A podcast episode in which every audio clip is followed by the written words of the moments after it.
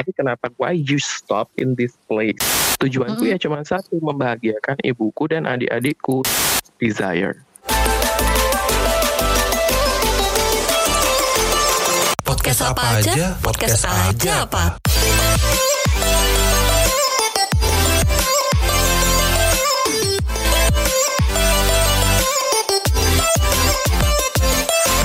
Selamat pagi, siang, sore, dan malam para pendengar podcast apa aja dimanapun kalian berada. Hai, halo. Hai teman-teman semuanya. Semoga semua dalam keadaan sehat dan aman ya. Ini pandeminya kan agak lagi kacau gitu ya. Angkanya lagi naik lagi, tembus 2 juta. Naik kasusnya Indonesia, luar biasa kan. Nah, ini kita sekarang episode 25 ya. Iya, 25. Nah, episode kali ini istimewa nih. Iya, lain daripada episode. Karena lain dari episode yang biasanya gini. Nah, ini benar-benar baru nih. Untuk pertama kalinya kita kedatangan bintang tamu. Akhirnya ada di luar dari kita berempat loh.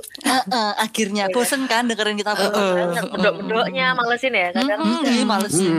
Nah, tanpa berpanjang-panjang lagi, kita sapa guest star kita pada episode kali ini, Mas Dimas Merdeka. Halo Mas. Halo. Semuanya. Aduh, rame ya Mas ya. Ini apa kabar Mas Dimas? Semoga sehat ya. Baik, sehat. Kalian apa kabar? Baik sekali. Tadi udah bisa cerewet gitu, berarti sehat banget. Oke. Tanda kenormalan. Iya, normal sih Mas. Jarang ya ditanyain kayak sama cowok gitu. Apa sih, apa kabar? Kayaknya sih kurang aduh. Nih, Mas Dimas tuh langsung nyesel. Iya, ampun hostnya enggak lagi ya gitu. Dia langsung lift sih kayaknya habis ini. Kayaknya. Ini sebelum kita ngobrol lebih dalam gitu ya. Nah, kita mau ngucapin terima kasih dulu nih ke Mas Dimas sudah mau meluangkan waktu buat ngobrol sama kita tim podcast apa aja. Maka terima kasih loh Mas. Kita sangat aduh senang ngobrolnya. Lebih dibuatnya Mas Dimas ya. Ini aja janjian ini tuh kayak Mas kapan ya jam yang dari, ini yang cocok ya. Iya, dari seminggu tuh ya dari tahun 2000-an enggak sih? Udah.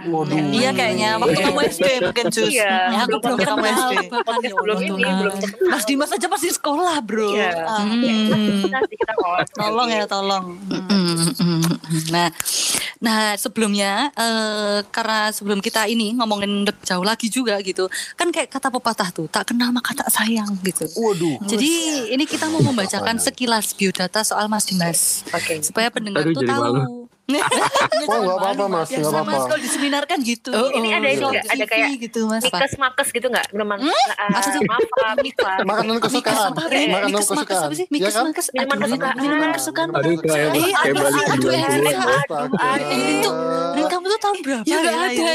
Dulu di hari-hari yang kita ngisi-ngisi itu tapi enggak usah disingkat mikes-makes juga lah. Tapi disingkat dulu gitu. Ya udah, Iya. Kita ya.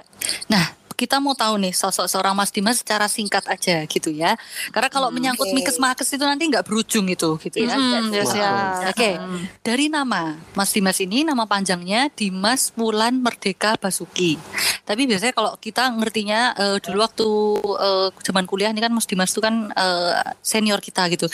Dimas Merdeka ya Mas ya, lebih ininya. Aku malah baru tahu nih ada Wulan Basuki. Jarang-jarang yang ya. Iya, ya. Nasionalis banget gak sih namanya? Iya, Merdeka ya. Merdeka, Bro. Nah, itu nanti mungkin ada artinya. Kita juga mungkin itu bisa diceritakan gitu, Mas. Kenapa namanya unik sekali gitu, bagus.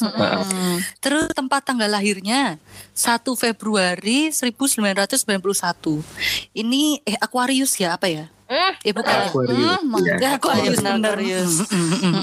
Tempat tanggal lahir tempatnya kok enggak ada itu tadi ya. Di Jogja. Di Jogja. Ini kayaknya kok kayak Harry Styles ya. Harry juga 1 Februari Harry kayaknya. Iya. Ya emang orang-orang hebat tuh orang-orang hebat. Terus riwayat pendidikannya. Nah, ini tadi udah tak sebut ya. Mas Dimas itu lulusan S1 Pendidikan Bahasa Inggris Sanata Dharma. Iya, sama. Iya, aku sama Eris tuh ya adik kelasnya, adik angkatannya. Adik angkatannya maksudnya. Mau masuk adik kelas saya kembar mau. Aduh Mas Dimas, langka lu, langka. Mending habis itu pindah kampus sih kalau jadi ke Mas Dimas. Ya, emang Mas Dimas pindah emang. Pindah. Terus riwayat kerjanya ya, riwayat kerjanya wah ini lumayan ini loh. Betah banget ya Mas Dimas nih. Okay. Jadi ini PR manager nih berarti public relation manager ya Mas ya. Benar. Di The Omah Hotel dari tahun 2014 sampai sekarang. Wow. Wah, wow, 2014 ya. Tahun ya. Iya, 2014 7 tahun dia, sekarang 7 tahun. Orang pacaran aja kadang enggak bisa tuh 7 tahun. Wih. 3 bulan aja putus, Bu. Iya. Iya. The Omah ini dimasuknya itu Bantul ya Mas ya? Aku kan pernah main ke sana ya. Masuknya di Bantul, di Jalan Parangtritis kilometer 8,5. Wis, lengkap loh, lengkap alamatnya. Iya, itu kalau yang buat di Jogja atau yang mau berkunjung ke Jogja ya, silahkan mampir. Itu nyaman sekali. Bagus loh. Enak makanannya, enak-enak. Nah, yang terakhir nih moto hidupnya Mas Dimas nih, sederhana banget sih. What have you done today to make you feel happy and content? Wah. Iya, betul. Wah, bagus tuh. Itu kayak ditanyain loh kamu. Apa yang kamu lakukan hari ini biar membuat hidupmu bahagia? Oh itu kayak ditanya kamu ya kan. Bagus. Nah, sebenarnya topik episode podcast kita kali ini itu tuh ada hubungannya sama CV-nya Mas Dimas yang udah tak bacain tadi. Oke. Nah, jadi kita tuh terkesan banget sama etos kerjanya Mas Dimas yang kekeh bertahan di satu tempat itu selama tadi dari 2014 berarti 7 tahun. Sama moto hidupnya Mas Dimas yang kita terutama aku sama Erin sering lihat tuh ditulis di caption IG, jadi ya semacam mood caption dia sekalian moto hidup gitu loh. Dituangkan dulu. Iya. Nah, oke, jadi gini, bener banget sih sebetulnya. Jadi gini teman-teman semuanya, para pendengar. Jadi karena Mas Dimas ini kan kakak angkatannya kembar ya. Harus di kuliahnya dulu di Sadar. Nah, terus kemudian Erin sama Eris nih beberapa kali tuh cerita tuh ke aku sama Arek bahwa dia punya teman angkatan yang beberapa hal tuh bisa memotivasi mereka secara nggak langsung dari kayak Mas Dimas gitu katanya tuh karena berkesan banget sih, makanya itulah salah satu alasan Mas kenapa Dimas kita pengen kita undang, kita mau collab sama Mas Dimas karena kita pengen tahu lebih dalam, lebih lanjut kayak Mas kok bisa sih kepikiran nulis caption kayak gini, gimana sih pemaknanya kita kayak gitu. Tapi emang bisa dibaca gak sih Jess? Maksudnya captionnya tuh kayak gimana? Soalnya kan waktu itu kita berdua kan kayak terkesan gitu loh tentang captionnya tuh kayak gimana sih? Oke, jadi ini aku udah kepo-kepo nih di IG-nya. Yang bikin terkesan itu ya Jess ya? Ada satu dan ini juga rekomendasinya kembar sih. Ini paling terkesan. Oke, ini aku bacain ya. Mas Dimas, saya mohon izin membacakan captionnya ya Mas ya. Mohon izin. Ya, ini gak ada yang dikurang-kurangi ya? Iya, semuanya lengkap. Wajar gak sih kalau ada orang yang kalau ditanya tujuan hidupnya apa, jawabannya gak tahu atau ngalir aja lah. Jawabannya ya wajar-wajar aja sih. Setiap orang memiliki jalan hidup yang berbeda. Pun cara menikmati hidupnya beda. Yang menjawab gak punya tujuan dalam hidup, mungkin hidupnya penuh syukur setiap hari, sampai dia malu kalau berdoa cuma minta melulu sama Tuhan. Wah, ini banyak relate sih. Karena apa? Karena He gives you enough. You should thank Him more in your prayer than asking. Mungkin juga dia hidup secara harian. Nggak salah juga. Nggak semua orang itu hidup dengan patokan tahunan. Ada yang hidup dari hari ke hari, karena dia bersyukur tiap hari masih bisa bangun dan bernafas. Sedap. Itu mantap sih. Tapi itu keren banget sih. Ya belum selesai. Sampai sini sudah sedep nih. Kita lanjutin yang paling sedep lagi. Maklum adalah kata kunci untuk segalanya yang menyangkut hubungan kita dengan orang lain. Kata maklum itu meringankan. Dalam hidup ini gak cuma ada hitam dan putih. Banyak warna di antaranya, juga banyak motif. Semua yang datang ke kita itu udah ada benang merahnya. Alasan dibalik kedatangan itulah yang menentukan benangnya akan panjang atau pendek. Ya sering dibilang sebab jodoh. Nah, gitu tuh captionnya. Suka banget itu loh. Itu tuh malu kayak malu ternyata ya dibacain sama orang lain. Loh, enggak usah malu dong. Tapi bener loh Mas, itu kan pertama waktu si Erin nunjukin caption itu kan aku lagi puasa IG. Aku lagi puasa IG itu Mas, aku ditunjukin Erin tuh aku kayak yang bagian itu tadi Jus yang kamu bacain yang bagian apa sih mungkin dia apa kalau doa tuh pengennya nggak selalu minta, nggak selalu minta karena kan itu aku tertampar banget sih, itu kayak iya gitu, maksudnya bagus banget, bagus sih bagus. Apalagi aku suka yang ini nih, yang mungkin orang itu tuh hidupnya secara harian gitu, jadi iya. Hari, wah itu ada emang ada, kepikiran loh, iya.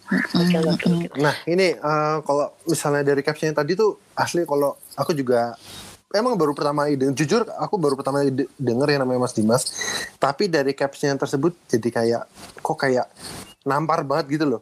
Iya kan. Nah, makanya kalau nyambung dari captionnya Mas Dimas tadi kan ini kita yang lagi di masa ada pandemik yang belum berakhir, udah setahun lebih ini kan juga kan Mas Dimas kan kerja di salah satu sektor pekerjaannya pasti terdampak dong ya Mas ya. Benar. Pasti terdampak. Nah kalau dari Mas Dimas sendiri apa sih kunci keberhasilan Mas Dimas kok bisa tetap semangat dan stay positif dan apa ya dalam tanda kutip bisa memaklumi pandemi seperti ini kok selalu positif gitu loh. Kalau dari Mas Dimas tuh gimana sih?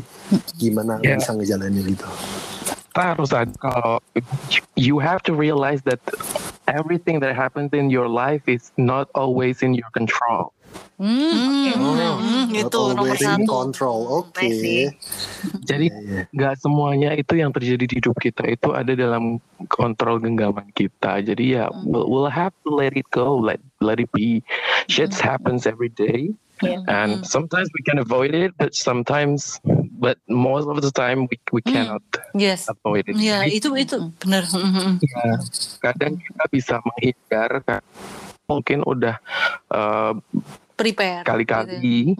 Seperti itu udah prepare bener, tapi kebanyakan kita nggak bisa menghindari. So ya wes daripada regret, daripada kamu menyesal, we just accept it. The key is accepting everything that is on your plate. Jadi intinya menerima ya Mas ya, menerima. Intinya sih menerima. Jadi itu ini ya menerima. Kata-katanya tuh kayak cuman satu kata gitu.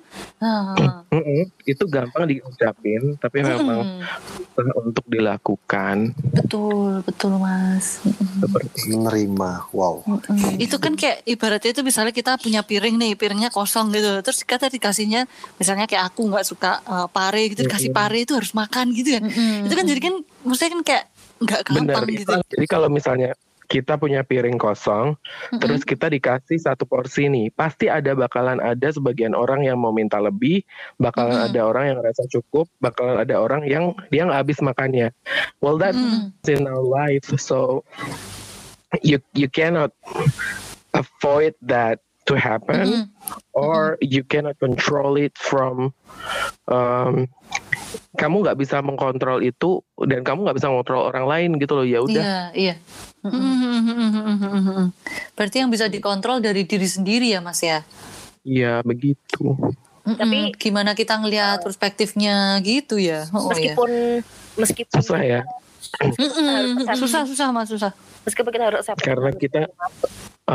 Karena kita bukan berarti nggak usahakan ya Mas ya. Dalam arti kita tetap mengusahakan sesuatu yang terbaik sepanjang ya udah kalau memang Tuhan menghendaki ya gitu ya Mas ya. Jadi lebih ke benar. Masalahnya legowo. Masalahnya jangan terlalu ngoyo itu. Jangan terlalu sekali ya. Jangan terlalu ngoyo. Ya. Jangan terlalu ngoyo. Tapi dulu ini aku mau tanya nih. Dulu Mas Dimas pernah Mas kayak ngoyo gitu? Sebelum jadi kayak gini. Dulu sempat when I was 17 my father passed away, so I have to be the breadwinner in the family. Jadi mau nggak mau I have to survive dan juga menghidupi ibu dan adik-adikku. So terus, I practically grew up when I was 17. Jadi mungkin juga karena pengalaman hidup yang bikin aku makin kesini makin realistis, terus cara memandang hidup tuh nggak muluk-muluk karena aku nih baru 30 tahun. Orang-orang bilang you can get everything you want, you can go overseas, you can go anything, gaji yang sebesar apapun kamu bisa kejar. Tapi kenapa why you stop in this place? Why you stop? Because I don't need it anymore. Nah, gitu ya. Kok bisa ya? Iya. Yeah. Karena mungkin dulu waktu kecil aku pengen jadi ini, aku pengen segala macam, bla bla bla. Cuman when life puts you bottom, there's no way.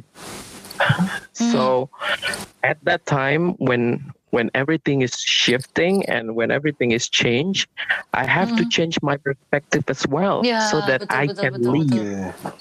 Kalau misalnya aku masih tetap dengan perspektifku yang sebelum ayahku meninggal, I won't survive. Ya, benar-benar kayak nggak ada waktu istirahat ya Mas ya. Iya.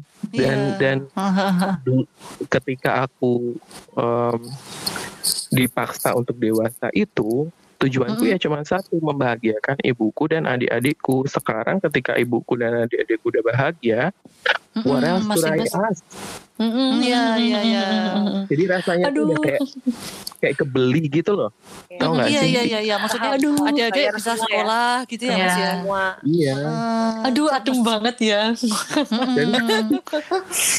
There's nothing that I wanted more. I mean, sometimes I think about what people say, because most of people say to me that like, are you sure you're not? You don't have anything to chase after anymore? Maybe lives, partners, or money, or future. Dengan alasan yang aneh pun aku juga jawab nggak ada. I don't know. I feel like I'm already content with what I have and what I need. Iya. So memang susah kalau misalnya nih kita we're preaching to other people but they don't atau mereka itu nggak pernah berada di posisi kita. Mungkin mereka susah untuk membayangkan kan. Iya, when you're teaching someone about losing someone, tapi orang-orang itu belum pernah merasakan kehilangan, they won't get it. It doesn't matter how. Benar. Iya, betul Mas. Nah, mungkin ketika aku menulis itu, beberapa bagian itu tuh ada yang masuk ke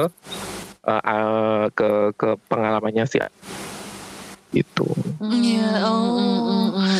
Berarti jawabannya apa Mas Dimas kok betah banget di Omah itu juga karena Mas Dimas tuh merasa udah cukup happy and content, merasa content ya.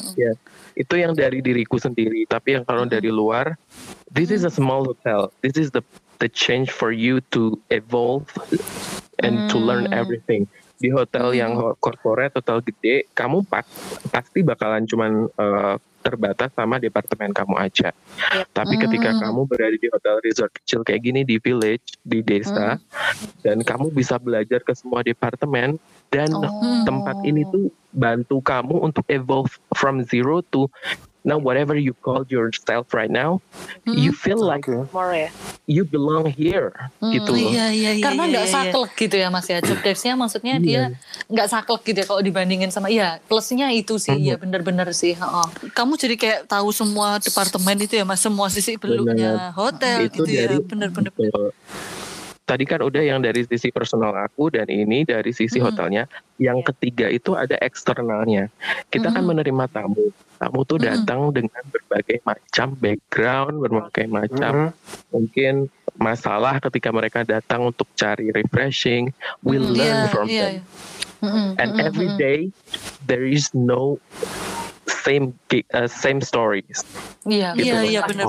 Jadi setiap tamu datang tuh dia bawa cerita yang beda. Mungkin waktu datang dia marah-marah. Terus we learn kalau misalnya dia ada masalah. Terus we try to talk. Because one of the advantages of working here is that you are allowed to have personal touch on your service. Jadi memang diharapkan untuk kalau kalian pernah nonton film The Best Exotic Marigold Hotel, it's like that. Belum. Wah, itu bagus tuh, bisa ditonton. Bagus tuh. Itu kayaknya nominasi Academy Award deh. Di Netflix jadi, Mas atau kayak nggak tahu di Netflix ada apa enggak karena apa mas judulnya tadi The Best Exotic Marigold Hotel. Jadi ceritanya itu adalah orang-orang tua dari Inggris. Itu tuh mereka masing-masing tuh punya masalah sendiri-sendiri dan there's something missing in their lives. Terus kemudian ada yang menyatukan mereka sampai ke satu hotel ini di India. Hotelnya nggak bagus, hotelnya tuh hotel kecil banget. Terus tapi one by one the guests find it's closer, they're closer. Wah, ya. Wah ya, bisa ya. Tuh ditonton tuh nanti, menarik. Iya kalian nonton nih, bagus banget, banyak karakter. Perspektif baru banget sih buat aku. Aku baru sadar kalau talk about hospitality kan means itu talk about service ya. Iya dong, iya, service-nya yang harus nomor satu. Pada akhirnya aku menyadari juga nih tadi dari obrolan Mas Dimas bahwa kita tuh dibentuk, diajarin tuh nggak cuma dari departemen yang kita kerja di situ, tapi juga dari luar. Karena itu apalagi bergerak di bidang servis. Karena aku juga bergerak di bidang servis kan. Ya, jadi aku juga belajar dari tamu dan dari klien. Emosi yang disampaikan itu secara nggak langsung ngajarin kita berarti ya Mas ya. Kayak gimana sih? Iya benar. Emosi yang kita mungkin nggak pernah sama sekali ngerasain sebelumnya gitu-gitu kayak. Iya. Wow. Gokil sih. It's like meeting people. They come to you. You don't have to find teacher. Iya, ini buat teman-teman yang tadi penasaran, itu tuh judulnya itu The Best Exotic Marigold Hotel. Itu Marigold Hotel. Ada, ini emang ada nilainya Jane, lumayan Judy sih. Dance, ya, ada Maggie Smith. Lumayan nih yang main-main. Iya banyak. Wah, menarik, iya, ada yang ini yang jadi siapa? Di Harry Potter Maggie Smith. Iya Maggie Smith. Si McGonagall. Iya McGonagall. Oke, ini lengkap banget ya. You have to watch. Oke, siap. Ini lengkap banget. Ada dua film, tapi yang pertama itu tahun 2011 ya filmnya ya. Tahun 2011 filmnya. Ini lengkap banget ya BTW. Maksudnya Mas Dimas ini memberikan petuah, terus juga memberikan rekomendasi film gitu ya. Ini lengkap ya. Baik sekali ini. Film beneran. I love watching ini. Ini nyambung film ya, ngomongin soal film ya. Waktu itu kan aku update story tuh habis nonton Eat Pray Love. Iya, ingat gak sih Mas? Aku update di story Eat Pray Love gitu kan. Terus aku seneng banget, ada quote ini. Terus Mas Dimas nge-reply lah storyku gitu. Terus dia bilang, aku bilang, ini Mas aku jadi pengen jalan-jalan deh ke Eropa. Ke Eropa. Terus ada kata-kata yang Mas Dimas tuh yang kayak aku menyentil. Oke. Terus dia si Mas Dimas tuh bilangnya, kamu harusnya jangan nyontoh itu dong, bule-bule itu mereka harus sampai ke belahan dunia lain untuk mencari ketenangan. Yeah. Padahal ketenangan itu kan ada di dalam dirimu sendiri. Aku tuh kayak itu loh. Aku kayak ya ampun, aku kayak malu aku padahal kan aku udah kayak gembar-gembar meditasi segala macam. Kenapa aku seperti itu gitu. Iya. Aku tuh kadang sebenernya, tuh kayak gimana lanjut. Gimana Mas? Kalau aku sih ya ini tuh gini.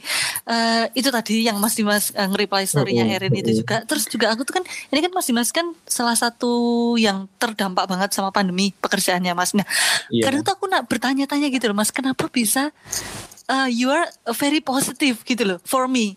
Personally gitu loh, maksudnya kok bisa gitu, padahal kan maksudnya pasti hotel sepi kan pasti Mas daripada dulu, maksudnya pas Lebaran sepi, Natal sepi, yang pokoknya holidays itu pasti kan nggak serame biasanya.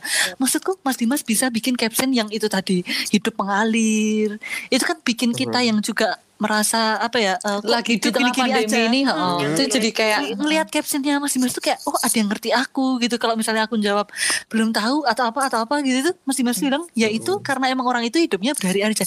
Itu tuh kok bisa gitu loh Mas. Oke. Heran gitu Mas. Ya karena itu tadi kalau misalnya perspektifnya nggak diubah ambiar sendiri gitu ya Mas. Iya sih. Nah tapi gimana Mas? Maksudnya kan ini kan hotel pasti terdampak banget itu pandemi. Nah Mas Dimas tuh ada kiat-kiat apa ya? Maksudnya kayak kalau misalnya mau mulai mikir negatif, aku mikir gini ada gitu nggak sih? atau mungkin gini Mas, mungkin bisa kasih masukan ke teman-teman juga yang kita sebaya ini yang lagi ya benar-benar survive lah di masa pandemi ini, okay, dengan pekerjaannya atau mungkin dengan mimpi-mimpinya yang belum tercapai. Itu gimana cara memaintain gitu, apa ya? Yang benar tertunda lah ya, ibaratnya. Tetap semangat lah pokoknya. Itu gimana dari versinya Mas? Kuncinya itu adalah syukur. Susah loh itu. Singkat ya. Intinya adalah syukur. Gimana Mas? Ketika kamu melihat teman-teman kamu dari yang terdampak, ada yang nggak diperpanjang kontraknya, sementara kamu masih, itu syukur. Iya benar. Kamu masih bisa makan, itu syukur juga. Terus kamu kamu masih bisa ngejar mimpi kamu masih punya tools, you have everything you can do to achieve that dreams, that also gratitude, itu juga syukur juga. Iya betul. Semua fasilitas ya, semua bisa bikin podcast ya Mas ya. Yeah. Bisa bikin podcast itu juga syukur ya, ada alatnya. You never know how many hearts you touches with your podcast. Okay. Ya ampun. Maybe you think that it just mengisi waktu luang segala macam, but those are kayak apa ya? Ingat gak kata-katanya Michelle Obama, dia bilang, "Children's are listening, everybody's are listening, so be careful with your words." Okay. Iya. Aduh, bahasa kayak denger Mario Teguh ini ya. Itu Mas Dimas datang dari pengalaman sendiri. Aku gitu menyentuh kita tuh karena kita tahu Mas Dimas itu udah menjalani. Ya. Aduh, ya ampun. Adem. Apa tadi kayaknya si Arya mau nanya kayaknya tadi. Enggak, kalau aku bukan nanya tapi kayak dari tadi tuh kayak terangkat sendiri jujur. Maksudnya kayak orang dong bahasa Inggrisnya apa piye? Hal sesederhana itu. Enggak bisa orang. Gue cengengas-cengengas kalau dong bahasa Inggris apa piye? Enggak dong, tapi maksudnya hal sederhana kayak itu tuh nggak gampang loh Mas, bersyukur itu paling itu paling susah banget gini, dan gini maksudnya menerima segala apa ya kayak gini itu kan nggak mudah gitu loh, tapi kayak kita tuh ternyata bareng-bareng ngadepin pandemi ini gitu kan. Kadang kan kita ngerasanya aduh kok kayak gini terus, kita kayak ngerasa murung sendiri, kayaknya cuma aku yang menderita, cuma ini, tapi kayak Mas tuh kayak bisa ngeliat nggak tuh ini aku nggak cuma sendiri, kita ngadepin ini bareng-bareng ya gitu loh. Kalau orang pribadi kan kayak enggak, ini aku yang nyesel sendiri, ini aku yang ngadepin. Tapi Mas tuh kayak mikir kayak enggak, ini kita ngadepin bareng-bareng gitu loh. Kayak itu yang kerennya. Iya. Itu yang bikin kerennya tuh di situ sih. Kalau aku sih nangkapnya gini, betul. Enggak dipungkiri semua orang pasti setuju kalau namanya bersyukur tuh satu hal yang wah itu gampang diucapkan. Iya, pengennya lebih gitu kan manusia. Cuman gini. Itu kan susah nih. Berat ya. Tapi hidup itu kan tentang perjuangan ya, tentang segimana kamu effort, bikin kamu tuh merasa kamu tuh sudah merdeka dalam hidupmu. Ketika kamu merasa bersyukur itu susah, ya berarti kamu lagi berproses untuk one step ahead nantinya hidupmu akan lebih ini nggak sih? Sesuai dengan bagaimana yang kamu harapkan gitu nggak? Jadi ketika kamu merasa bersyukur itu sedang susah, ya kamu sedang berproses. Iya. Aku tahu. Ini sih jadi kayak wah. Tapi jangan lupa ada kata-kata the source of unhappiness, sumber dari ketidakbahagiaan itu apa? Apa Mas? Desire. Desire. Ya Mas ya, pengen ini, pengen itu ya Mas ya. Semua dipenginin. The source of unhappiness is a desire. Is your own desire. Benar. Even dalam ketika kita memperjuangkan sebuah mimpi, people are forget about to take a break. Or istirahat dulu kalau misalnya memang asik. Kalau kalau mungkin nih kalian aku harus bisa jadi ini segala macam. Kalau misalnya nih kamu di tengah jalan capek, what will you do? Will you stop or will you take a break? If you stop, it's okay. If you take a break, it's okay. If people say that you're wrong when you stop, when you're stopping chasing your dreams, it's their problem because it's that they're judging based on their. Ya, benar. Karena nggak ada yang salah mau berhenti mau lanjut mau. Iya. Dan ya, macam-macam kan sifat orang, terus tujuan hidup orang juga beda. Iya Mas. Ketika orang bilang Sama ketika orang bilang ke aku, you can get more and more. That is your standards of life, but it's not mine. What about if I feel already content with what I have and yes. and what is given on my plate? What's wrong with living like that? Iya benar banget Mas. Tolong di luar sana yang ngomong umur 25 udah harus punya apartemen, udah harus punya rumah. Tolong ini. Tolong coba. Ditutup mulutnya. Sebenarnya kalau teko aja mendingan mulut. We don't have similar standards. Iya. Sebenarnya ini sih kalau mungkin orangnya itu cuman kayak bilangin gitu ya, maksudnya mungkin sekali gitu ya, nggak apa-apa lah ya. Tapi kalau misalnya, kamu kali-kali, kamu ini kalau nggak kamu nggak bahagia, nah itu menurutku yang udah tidak benar gitu. Tapi kalau nggak sehat. Tapi kalau cuma bilangin, ya baiknya nanti kalau misalnya mau umur segini mau nikah udah punya rumah, itu sebenarnya nggak apa-apa sih, it's okay gitu maksudnya. Memotivasi juga sih. Iya itu memotivasi juga. Tapi kalau kamu harus bahagia, kalau kamu ini gini. Wah apaan lu, tidak boleh kita bareng, lu perjalanan lu perawan tua lu, wah itu mulutnya.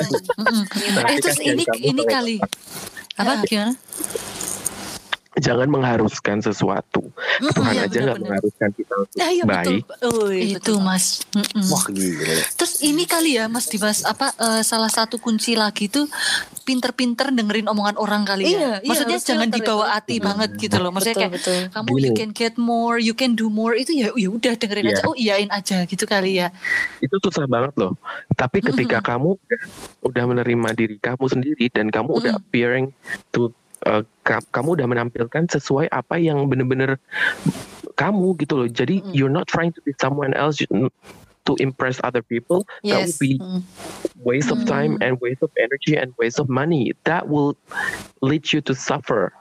Maksudnya jadi kayak cuma buat kamu udah jadi diri sendiri, mau orang bilang apa, you don't really care. Ya benar-benar Mas ya kayak ya udah terserah mau ngomong apa gitu ya Mas ya. Termasuk gengsi, lifestyle, that also part of.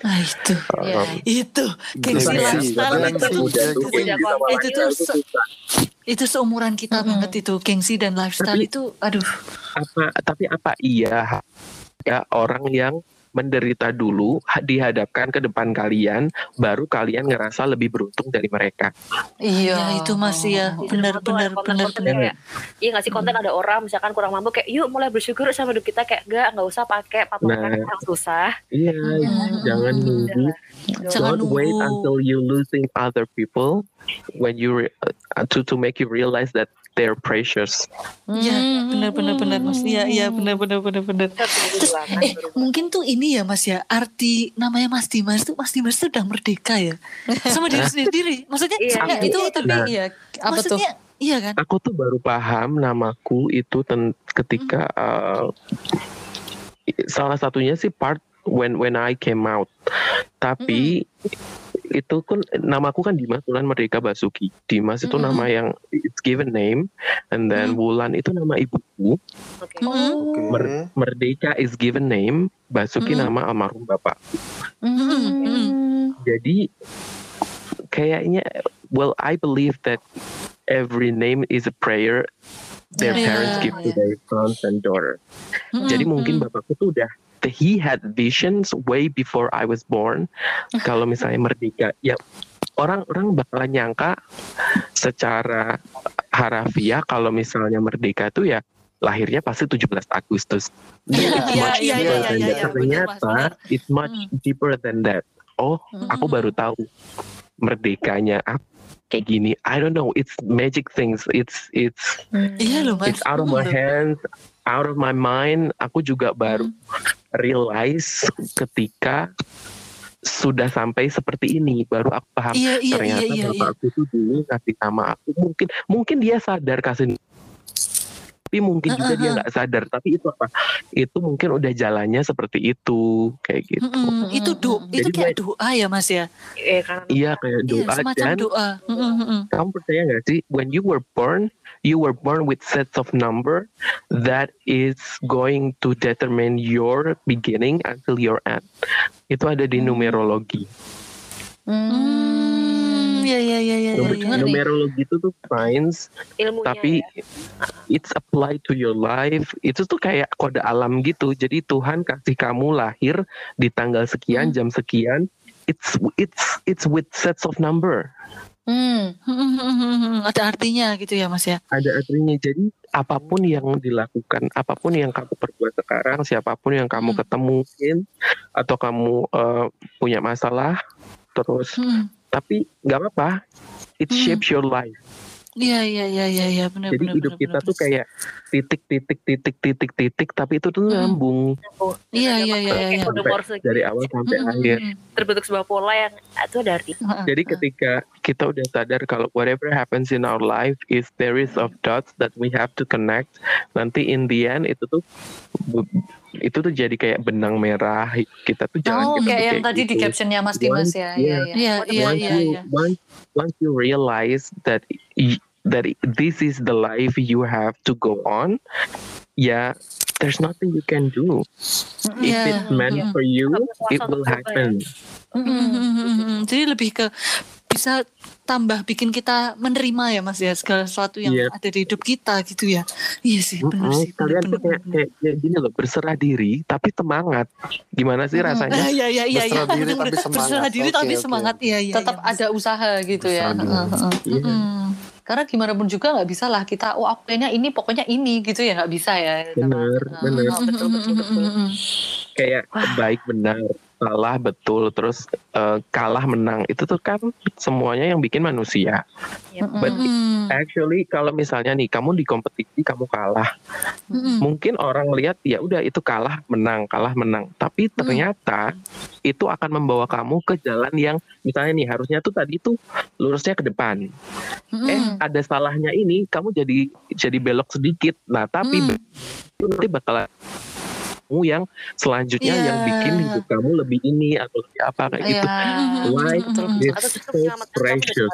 That's why benar-benar. Jadi hidup itu tuh kamu tuh kalau udah dikasih hidup itu tuh udah yang the ultimate gift that God can give you. Benar Mas. Benar. Iya. Itu hadiah terbesar sih ya. Maksudnya kayak benar-benar harus disyukuri gitu ya Mas. Apalagi berarti ini menyambung sama pandemi ini ya. Apalagi sekarang kan lagi pandemi kayak gini, virusnya kayak gini, betapa kita menghargai kehidupan ya, bahwa ya masih bisa hidup, masih bisa. Betul. Itu sekarang tuh anugerah yang sangat baik gitu ya di dalam hidup ya, karena kita nggak tahu gitu ya, itu iya sih benar sih. Aku ada cerita ini tuh dari temanku, habis mereka dia baru aja pindah dari hotel Jakarta, hotelnya tuh international chain, they have to cut like 50% of the staff. Ada nih, dia ada terus ada posisinya dua manajer ini. Satu manajer ini temanku, he's single, and the other managers itu dia punya 3 anak kecil. Aduh. Ketika HRD-nya manggil, dia udah tahu nih temanku ini yang single ini, dia pasti akan ada pemilihan antara si yang anak 3 atau si yang single. Ternyata ya namanya juga kuasa Tuhan ya, orang masih baik juga, ada orang yang masih baik. Temanku ini mengajukan diri, udah aku gak usah sikat saya aja, dia anaknya 3 segala macam. Ternyata si HRD-nya tuh udah nyiapin ada bagi siapapun yang menolak ini nanti, maksudnya siapapun yang bakalan di-cut itu tuh sudah ada disiapin, bakalan ada posisi salah satu hotel berbintang di Jogja. Akhirnya dia pindah ke Jogja, ketemu gue. Kalau dia nggak di-cut, nggak bakalan ketemu gue. Wah. Iya. Jadi ini tadi yang Mas Dimas yang Mas Dimas bilang soal belok itu tadi ya Mas ya. Contohnya ya. Kayak gitu. Iya. Dibelokin sama Tuhan. Jadi kayak gini, ketemu sama aku bisa share ke kalian. It's series of dots. Kamu udah pernah nonton? Iya, kamu udah pernah nonton Eat Pray Love? Dia kan ada dia bilang apa ya? Kayaknya waktu si Lid itu dia nulis surat ke teman-temannya. Iya benar. Tuti bilang, buat anaknya itu. Seek out the world to help you. Ketika kamu minta dunia itu untuk bantu kamu, ketika kamu doa buat biar kamu terbantu, you end up helping others. Iya betul. Benar. Gitu. Itu emang apa ya, maksudnya kayak boleh dibilang magical gitu ya Mas ya. Ya emang hidupnya kayak gitu sih. Ya apa semua yang terjadi itu pasti ada alasannya gitu. Enggak mungkin cuma random doang gitu, enggak. Ya cuma enggak mungkin cuma malang terus apa jelek terus ya dibaliknya itu ya Mas ya. Ada sesuatu yang bikin kita tuh dapetin pelajaran lebih, iya, mungkin koneksi, iya, pengalaman hidup, iya. Gitu. Iya loh. Terus mungkin kalau misalnya kamu belum dapat jodoh-jodoh atau impian kamu kayaknya terlalu jauh nih. Ingat kata-kata Rumi, what you seek is actually around you. What you seek is actually around you. Oke. Okay. Jadi jodoh berarti jodohnya tuh aja mungkin. Bukan what you seek. What you seek is actually with you all along. Waduh, itu udah bersama ya, siapa ya? Itu nanti akan terjawab. Akan terjawab. Tapi pokoknya itu tadi loh kata-katanya Mas yang tadi pasrah tapi semangat. Oh iya, betul. Itu bagus juga ini ya, tapi kalau tapi semangat gimana sih rasanya? Susah sih Mas. Susah sih, apalagi di zaman pandemi gini ya sih. Tapi ya memang realistisnya itu kita nggak bisa selalu dapat apa yang kita pengenin gitu. Kadang yang nggak kita pengenin tuh nggak kejadian, ternyata yang kejadian adalah hal yang sebenarnya kita butuhin gitu. Jadi kayak ya udahlah, harus memang pinter-pinter, perspektif itu memang harus ini dijaga gitu ya. Dan nonton film juga banyakin bisa memperbanyak perspektif ya, kita loh, memperluas perspektif kita. Iya benar-benar Mas. Karena dan nonton film tuh kita tuh kayak nonton kehidupan orang lain, and we are privileged not to experience that, but we watch them and we learn from it. Yes, betul sekali. Kita nggak perlu menjalani ya Mas, tapi kita bisa belajar dari dia gitu ya. Makanya senang nonton film tuh bagus. Banyak kartun tuh Pixar bagus. Pixar tuh kalau nggak bikin nangis. Terus film-film Academy Award yang kita kira boring, ternyata itu benar-benar dari skrip, dari ini. Coba deh kalian nonton, kalian googling film-film nominasi Oscar. Pernah kalian tonton tuh apa? Even La La Land ya. La La Land itu kayak populer banget dan musical. Not everybody like musical, but then you know what happens inside La La Land teaches a lot about life. Aku belum pernah nonton juga. Nanti aku tonton Mas. Siapa yang udah kalian harus nonton, yang belum pernah nonton, kamu harus nonton deh. You will cry at some points. Orang mungkin ngelihat lalaran itu cuma dance nyanyi segala macam, but not. It's more than that. It's about a dream. It's about beautiful ways departing to other people, atau separating with other people, and then in the end, that life is the life you deserve. Ya. Betul. Di situ tuh banyak belikan, tapi in the end, you deserve that life. Ini hidup kita. Wah, ini. Aku udah nonton sih, cuman lupa jalan ceritanya. Jadi kayaknya nonton lagi. Nonton lagi nanti. Aku aja Eat Pray Love udah nonton 2 kali. Iya.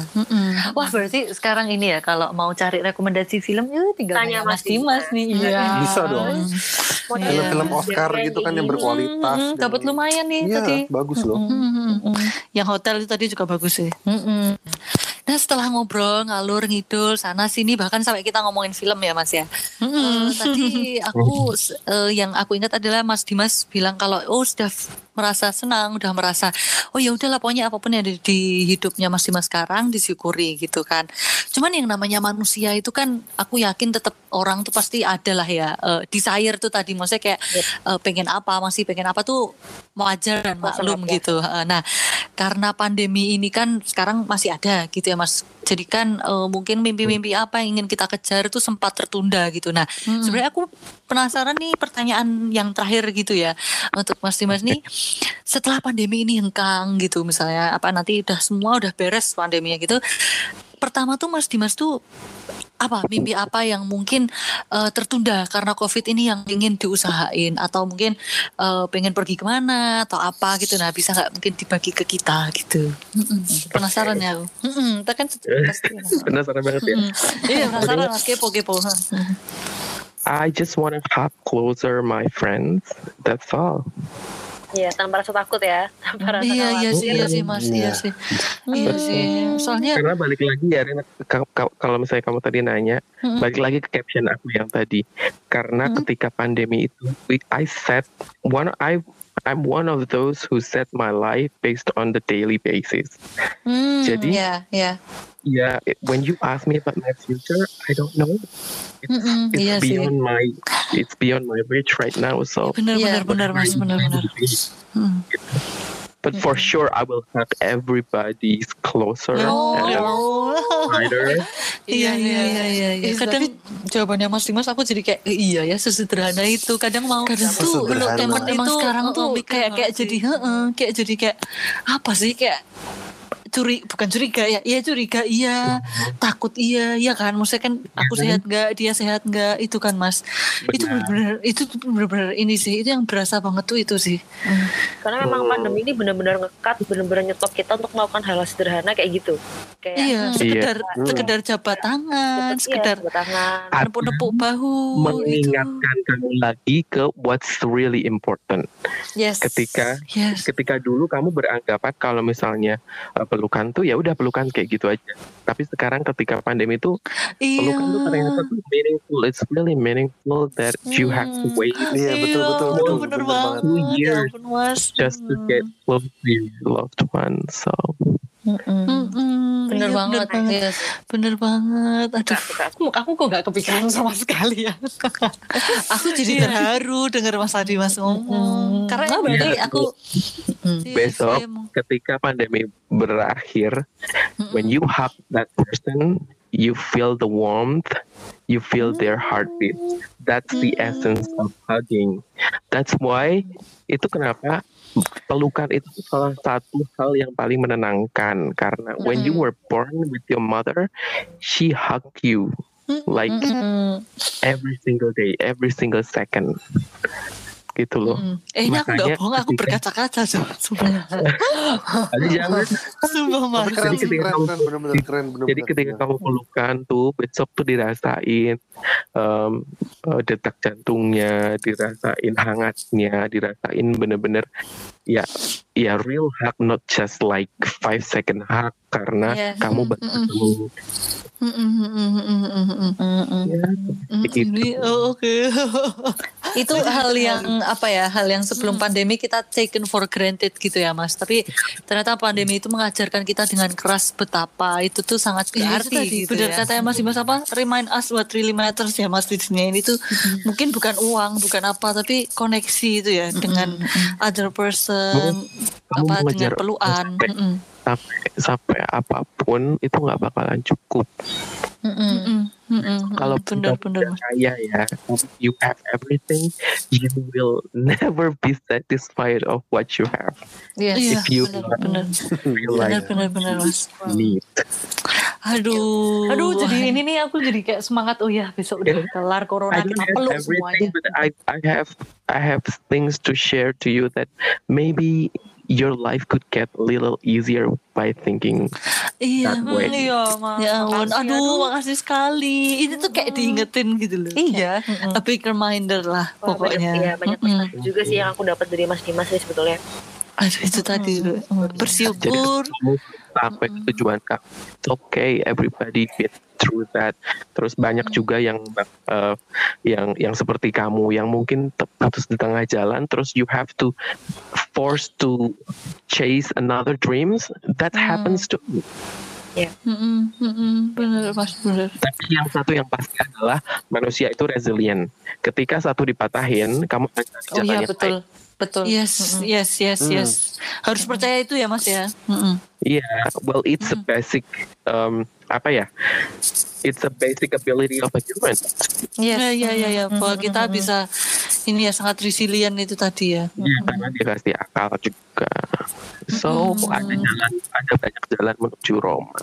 Betul, yes. Ya kenapa pepatah itu dari zaman dulu sampai sekarang tuh masih eksis itu karena itu ya. Iya. Ya, kadang ya pokoknya kalau mimpi satu jatuh ya mimpi yang lain, kejar mimpi yang lain gitu ya. Ini tuh aduh pokoknya seneng banget. Bukan cuma banyak yang bisa didapat loh, banyak kita obrolannya akan wow. Nah, inilah kenapa makanya kita itu penting collab gitu. Karena kan pemikiran gak cuma kita berempat betul. Masih kunyuk-kunyuk ini kan gitu. Masih ada pemikiran-pemikiran luar biasa yang lain gitu kan. Contohnya Mas Dimas ini tuh debut pertama collab, mantep banget tuh ya. Thank you so much. Iya Mas, kita yang terima kasih. Ini makasih tuh bukan cuma buat bukan cuma buat ngisi podcast, bukan Mas. Ini tuh juga memberikan siraman rohani buat kita juga gitu. Membuka pikiran dong, membuka pikiran. Serius loh, tadi tuh aku tuh berambangi gara-gara Mas aku kaca-kaca gara-gara Mas Dimas ngomong itu tadi. Itu kalau kalian masih ngerasa kayak ini tuh benar-benar berharga banget, kalian tuh kurang sharing ke orang lain, cerita, curhat, ke orang lain, try to listen, jangan mendengarkan, membalas, tapi ya udah dengerin aja karena mereka pengen didengar gitu loh. Iya, benar. Siapa satu mantap memang dia. Panjang aku keren. Ada relate tentang hal gitu, cuman kayak ya udahlah. Aduh, kamu kan sekarang udah kenal sama Mas Dimas, Jus. Follow aja IG-nya, ntar kenalan. Follow Mas Dimas. Mas kalau diajak ngobrol-ngobrol pasti Mas Dimas juga seneng kan, Mas? Iya, maksudnya. Jadi ngobrol aja. Main ke The Omah juga bisa. Iya, aku tuh mau main ke The Omah tapi belum jadi. Aduh. Ya nanti next time lah. Ketemu di saat kita udah bisa di Instagram. Jadi DM daulah cepet. Iya itu pokoknya Instagramnya Mas Dimas, Dimas Merdeka. Silahkan kalau misalnya ada yang mau lirik-lirik captionnya untuk apa Instagramnya bener ya Dimas Merdeka ya Mas ya. Dimas Merdeka 9. Dimas Merdeka 91. Silahkan kalau ada yang mau ngajak ngomong atau apa, karena Mas Dimas nih pengalamannya lengkap lah, orang tua udah pernah ditinggal bapak, cek, terus itu cek, terus ngurusin adiknya cek. Jadi bisalah diajak ngobrol lah. Mas Dimas pasti senang. Oke. Keren. Begitu ya. Terima kasih Mas Dimas. Terima kasih.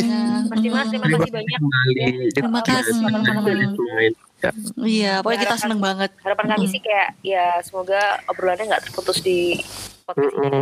Dan jangan ke kalian ya. Jadi kalau kalian punya teman yang diambang keputusasaan atau mungkin dia stuck in life, tell them that it's okay. Ya benar Mas, benar. Iya. Jadi jangan putusin kalian. Jadi kalian harus jembar semuanya. Jadi gue rasa kayaknya generasi sekarang banyak tuntutan. Jadi mungkin banyak yang stres kali ya. Iya benar Mas. Jangan dulu.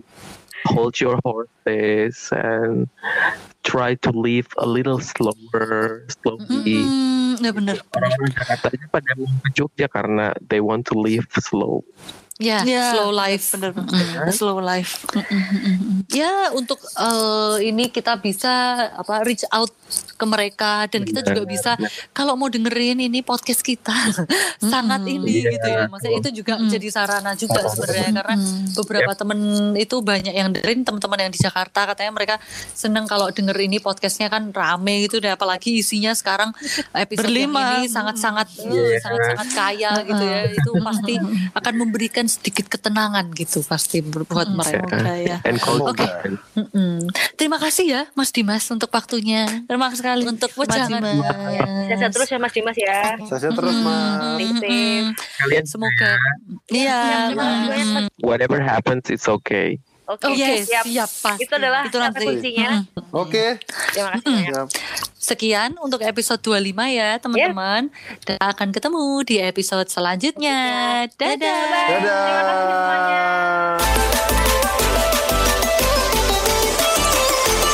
Podcast apa aja? Podcast aja apa?